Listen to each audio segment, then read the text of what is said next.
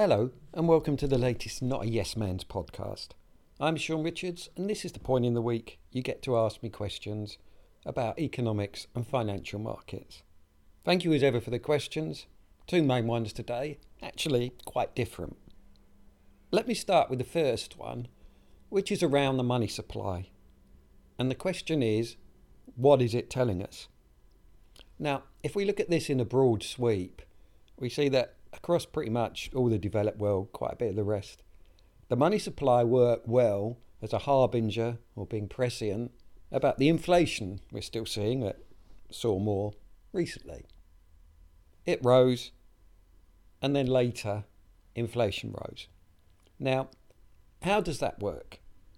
The theory goes as follows if you have an increase in the broad money, broad money supply, that's an increase in nominal demand in the economy. Now, that can go one of two ways one is actual growth, the other is inflation. And it's considered that the lag is somewhere between 18 months and two years. So, that's the pattern. However, that's not the scenario right now. And let me give you some examples of countries and explain what I mean. If we look at the United States, now their broad money measure is M2, actually, because of the changes, doesn't make a lot of difference if you look at M1 now. It's very similar. And that has freaked people out at times, saying M1 surging. Well, uh, not really, because at that point it changed the definition. I forget which way round it was, whether it was 11 trillion and they added 6 or 6 trillion and they added 11. But you get the idea. Now, over the past year, the US measure of broad money, such as we have it, has fallen by 3%. So that's in the year to November.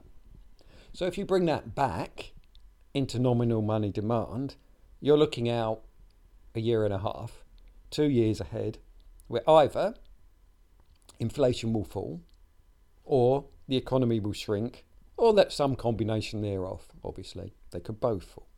So the monetary brakes in that system are on quite heavily. Now, I would suggest that you don't take the numbers completely literally. That's gone very wrong in the past. You never get a pure number for the money supply and not a pure link. But it does show, to my mind, that quite a break's being applied on the economy. But there are other factors at play. Let me give you a couple. It takes quite a long time for, say, the changes in mortgage rates to really impact in the US because so many have longer dated mortgages. Also, on the other side of the coin, fiscal policy is very expansionary under President Biden. So there's that pushing the other way. If we now move to the euro area and look at that, I think things are clearer. We do have a narrow and a broad money thing, and they're telling us pretty similar answers. What do I mean by that? We've seen a 9%, 10% annual fall in the narrow money thing for quite a while.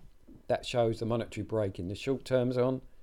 And if you look at the figures, it seems quite likely that the euro area is in recession. And it's hard to see a quick turnaround from that. Now, it's never entirely simple, but let me give you an example from the words of the ECB, because that's slight confusion. This week, its economic bulletin says 2024 is going to get better, whereas Vice President de Guindos changed things somewhat because he said it's going to be a hard end to 2023, and it'll be the same in early 2024.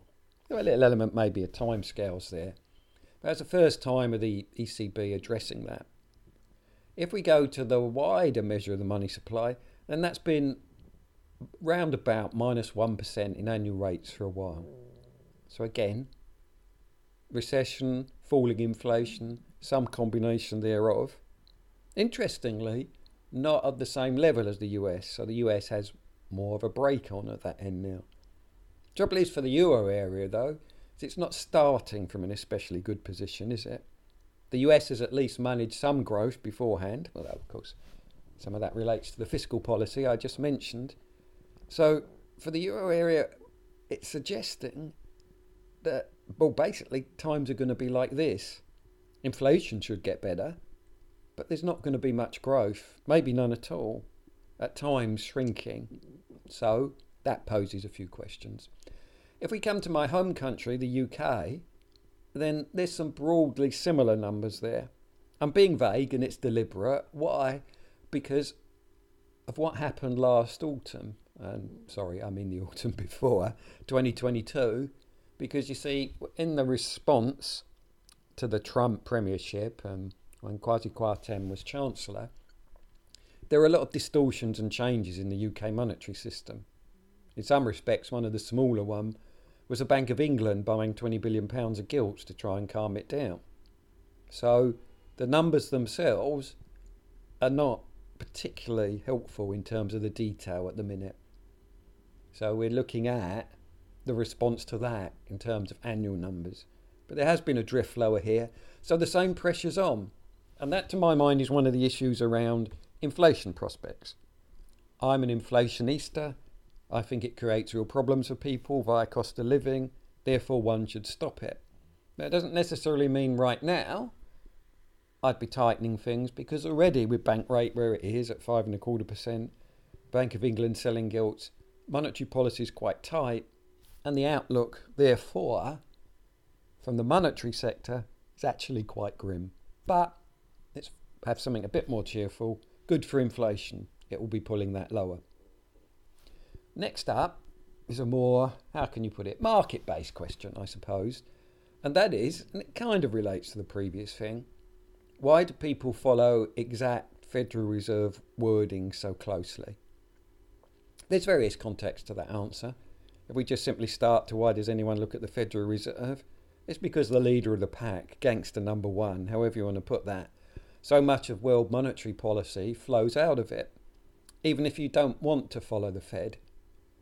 In the recent period of a strong dollar, most central banks were forced to, whether they liked it or not, via the impact on their exchange rate. Probably the clearest, I think, was the Bank of Canada for a while. Essentially, because it moves before the Fed, was trying to guess what the Federal Reserve was about to do a week or 10 days later. Awkward, isn't it? But returning back to the thing as to why people are looking at specific words, they're looking for something literal out of what the bank's saying. Now, I think that's a mistake, personally, because if you look back, there was the period when he was Federal Reserve President that Alan Greenspan essentially said, if you understand what I'm saying, then I haven't said it right. So they set out, or at least back then, set out to some extent to be misleading and I think in the modern era, they're actively misleading. What they want you to believe isn't necessarily what's going to happen. In fact, these days, because they've made not really a very good job of monetary policy, we find that their words are not really much matched to reality at all. But in the moment, markets respond. Algorithms will move treasury bond futures and so on, and currencies, and then the rest of the world responds to that.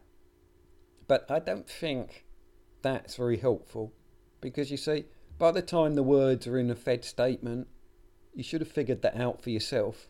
Because as I just explained, if in, at least in a market sense, if you're going to get ahead of the game there, there's no point waiting for the Fed words because the algorithms will beat you anyway. But people do CNBC and that sort of thing.